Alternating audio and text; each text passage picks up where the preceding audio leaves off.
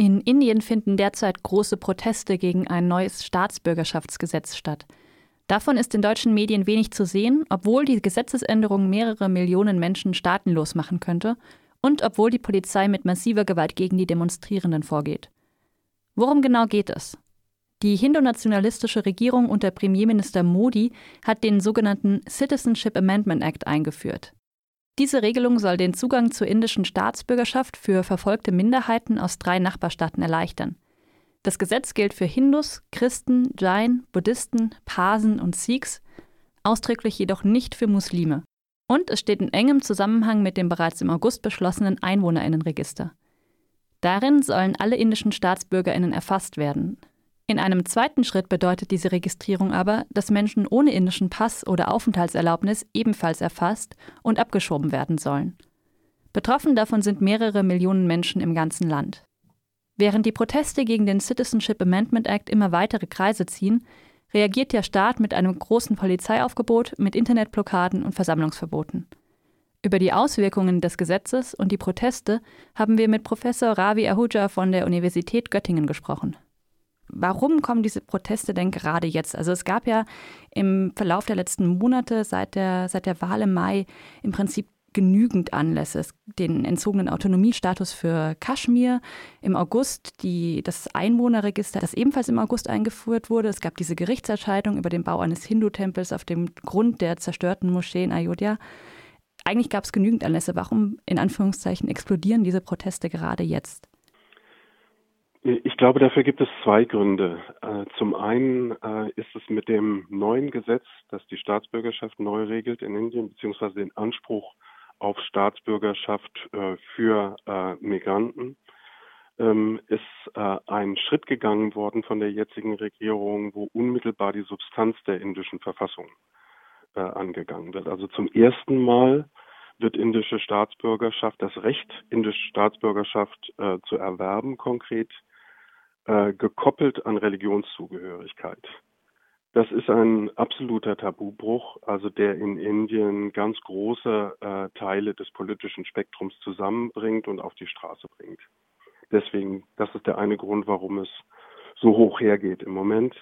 Der zweite Grund besteht in der sehr heftigen Reaktion äh, des Staates auf die ersten Proteste, also auf ähm, extrem gewaltsame Zugriffe auf Studierende auf, auf dem Universitätscampus, Tränengaseinsätze in der Universitätsbibliothek, äh, Verfolgung von Studierenden bis auf die Toiletten. Ähm, und das konzentriert auf zwei Universitäten, die sehr stark mit der muslimischen Minderheit in Indien, immerhin 14 Prozent der Bevölkerung, äh, in Verbindung gebracht eben auch wird. Also das wird verstanden von vielen in Indien äh, als ein Versuch, äh, Konflikte zwischen Hindus und Muslimen aufzuheizen, auch um abzulenken von anderen äh, politischen, auch wirtschaftspolitischen Schwierigkeiten im Moment im Land. Über dieses brutale Vorgehen wurde viel berichtet. Es gab auch erste Berichte von drei Toten an den beiden Universitäten. Das wurde in der Zwischenzeit korrigiert. Es sind in Anführungszeichen nur noch schwer Verletzte. Warum auf einmal die Eskalation dieser Polizeigewalt? Ist das eine eine zentrale Strategie jetzt konkret in Bezug auf diese Proteste gegen das Gesetz?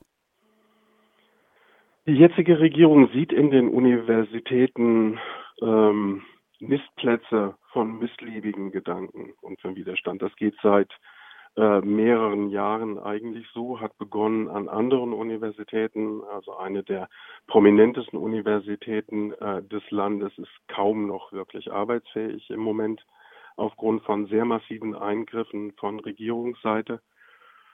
Ähm, und das wird nun weitergeführt im Zusammenhang mit diesem äh, Citizenship Amendment Act.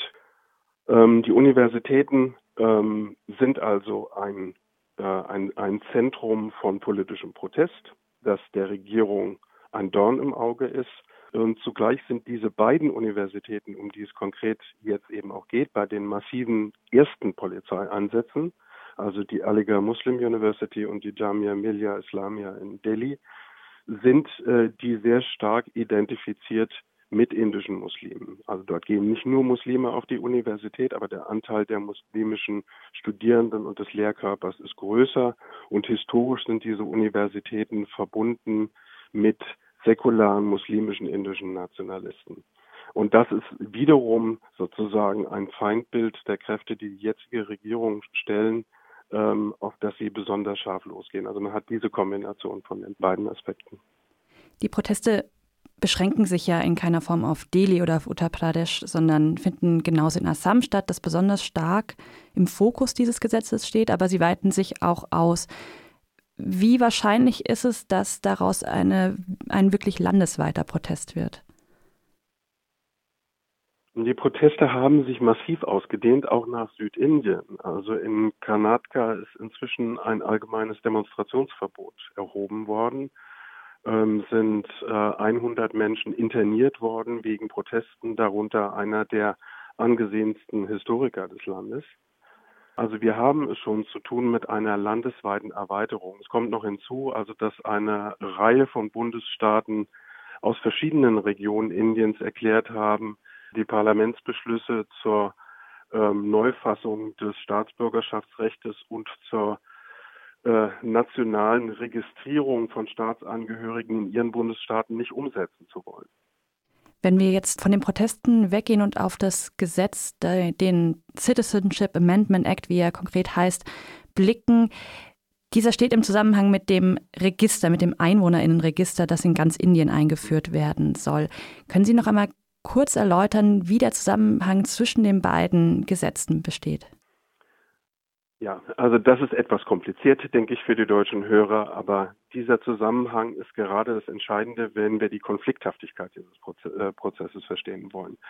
Der Citizenship äh, Amendment Act regelt zunächst das äh, Recht auf Einbürgerung von Menschen, die aus drei Nachbarstaaten nach Indien geflohen sind aufgrund religiöser Verfolgung, nämlich aus Afghanistan, aus Bangladesch und aus Pakistan, also aus den ähm, aus den äh, Nachbarstaaten Indiens mit vorwiegend muslimischer Bevölkerung.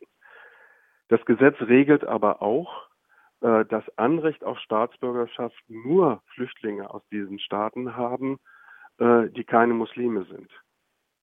Nun ist es aber so, dass auch etwa in Pakistan bestimmte muslimische Minderheiten durchaus der, der Verfolgung unterliegen und etwa auch in die Bundesrepublik fliehen und eben auch nach Indien. Das ist der eine Aspekt. Hinzu kommt nun aber, dass zum ersten Mal in der indischen Geschichte der Anspruch auf Staatsbürgerschaft gekoppelt worden ist an Religionszugehörigkeit. Zunächst könnte man trotzdem sagen, betroffen ist nur eine kleine Minderheit von Einwanderern nach Indien, von Flüchtlingen, die sich nach Indien begeben haben. Aber das ändert sich durch die Koppelung, durch das Wechselverhältnis zwischen der National Registry und dem Citizenship Amendment Bill. Diese Koppelung führt nämlich zum Folgenden.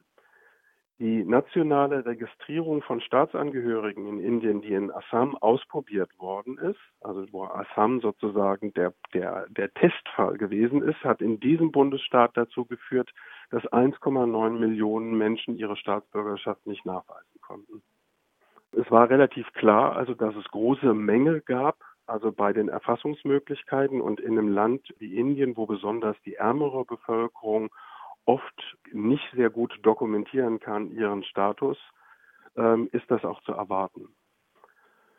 Der äh, neue, das neue Gesetz würde es nun erleichtern, dass äh, Hindus, die ihren Staatsbürgerschaftsstatus in Assam nicht nachweisen können, äh, Staatsbürgerschaft bekommen, würde Muslime aber automatisch ausschließen. Auch solche Muslime, die seit vielen Jahrzehnten in Assam oder in anderen Teilen Indiens eben wohnen. Die Ausdehnung dieses Gesetzes nun auf das gesamte Land macht das zu einem äh, Phänomen, also was eine sehr, sehr große Anzahl von Menschen betrifft in allen Teilen des Subkontinents. Und das führt faktisch zu der Gefahr, dass ein Teil der Bevölkerung ausgebürgert wird und dass besonders muslimische Inder, die ihre Staatsangehörigkeit nicht nachweisen können, in Gefahr sind, zu Staatenlosen zu werden. Jetzt gibt es diese massiven Proteste und die Regierung bzw. Premierminister Modi versuchen zu beschwichtigen, indem sie sagen, dass das Citizenship Amendment Act doch eigentlich nur verfolgten Minderheiten helfen will aus den Nachbarstaaten. Das ist angesichts dessen, was Sie gerade erklärt haben, natürlich sehr schwach. Trotzdem nochmal die Frage, reicht diese Beschwichtigung, reicht diese Argumentation aus, um die BJP-Anhängerinnen von der Regierungspolitik zu überzeugen angesichts dieser massiven Proteste? Also die Argumentation hat eine ganze Reihe unterschiedlicher äh, Schwachpunkte. Auf einige habe ich schon versucht zu verweisen, aber es gibt natürlich aus anderen Nachbarstaaten Indiens durchaus seit vielen Jahrzehnten Flüchtlinge nach Indien, denen der Anspruch auf Staatsangehörigkeit nicht erleichtert worden sind. Das sind etwa Flüchtlinge aus Sri Lanka. Da geht es aber dann nicht um Muslime. Und die Frage ist, warum ist das in diesem Gesetz nicht aufgenommen? Also die Zielrichtung des Gesetzes sind ganz klar Muslime. Und da gibt es ein Muster. Da gibt es ein Muster der Mobilisierung bei der jetzigen Regierungspartei BGP, äh, wenn sie Wahlen gewinnen will, wenn sie in Gefahr ist, Wahlen zu verlieren, wenn während ihrer Regierungszeit Probleme etwa in der Wirtschaftspolitik, wie sie massiv auftreten, im Moment in Indien auftreten, ist diese Partei äh, seit langer Zeit äh, immer in Versuchung gewesen, Konflikte zwischen Muslimen und Hindus aufzuheizen und, und zu politisieren. Das ist, was man im Moment relativ stark sieht und wofür es in Indien leider auch eine Basis gibt. Also es ist natürlich nicht nur eine Regierung, die das alleine unternimmt, sondern es gibt in der Bevölkerung dafür durchaus auch äh, Rückhalt. Deshalb würde ich davon ausgehen, also dass die Argumentation für den Citizenship Amendment Bill und für den National Registry überhaupt nicht wasserdicht sein muss, um eine gewisse Popularität in Teilen der Bevölkerung erzielen zu können. Ich würde gern auf einen Aspekt noch mal ein bisschen genauer eingehen, wenn wir auf die Regierung blicken. Da wird in europäischen Medien oft gesagt, die, die Modi-Regierung braucht diese hindu-nationalistische Rhetorik vor allen Dingen, um Wahlen zu gewinnen. Jetzt gab es bei der Wahl im Mai ja eine absolute Mehrheit für die BJP. Inwiefern sieht sich denn die Modi-Regierung auch gerade durch diesen Wahlerfolg, der ja jetzt wenige Monate eigentlich nur zurückliegt, bestätigt? Ich glaube, die Regierung fühlt sich sehr stark im Moment, aber weiß auch, dass diese Stärke behauptet werden muss. Also dass es nichts ist, worauf sie sich langfristig verlassen kann. Äh, nach den Wahlen zum indischen Parlament haben Regionalwahlen stattgefunden, deren äh, Ergebnis insgesamt nicht so positiv für die jetzige Regierung war und die die Möglichkeit eines Wiedererstarkens der Opposition immerhin andeuten. Darüber hinaus gibt es, ähm, gibt es einen Rückgang des Wirtschaftswachstums und eine Preisexplosion bei Waren des täglichen Bedarfs, die wirklich sensibel sind in Indien, eben auch historisch. Äh, damit muss man umgehen sozusagen als Regierung. Und was wir im Moment feststellen, ist eine, ist eine schnelle Abfolge politischer Tabubrüche, die in den letzten Monaten vorangetrieben worden sind. Einige haben Sie ja am Anfang äh, des Interviews eben schon erwähnt. Die Aufhebung des Sonderstatus von Kaschmir war ein solcher politischer äh, Tabubruch im indischen Kontext. Ähm, das National Registry in Assam war ein solcher Tabubruch. Und jetzt haben wir einen erneuten Tabubruch und ich würde damit rechnen, dass wir es mit einer schnellen Folge solcher Interventionen zu tun haben, äh, die die Funktion haben, die politische Initiative in der Hand zu behalten. Sozusagen das Gesetz des Handelns eben auch weiter zu bestimmen und damit Dominanz ausbauen zu können und auch Strukturen ändern zu können, Verfassungsstrukturen ändern zu können, die es erschweren, äh, dass die BGP an irgendeinem Punkt doch nochmal abgewählt eben auch werden kann. Einige Kommentatoren sprechen davon, dass diese Proteste die erste richtige Herausforderung für die Modi-Regierung sind, weil die Protestmobilisierung über bestimmte Gruppen, über bestimmte Schichten hinweg funktioniert.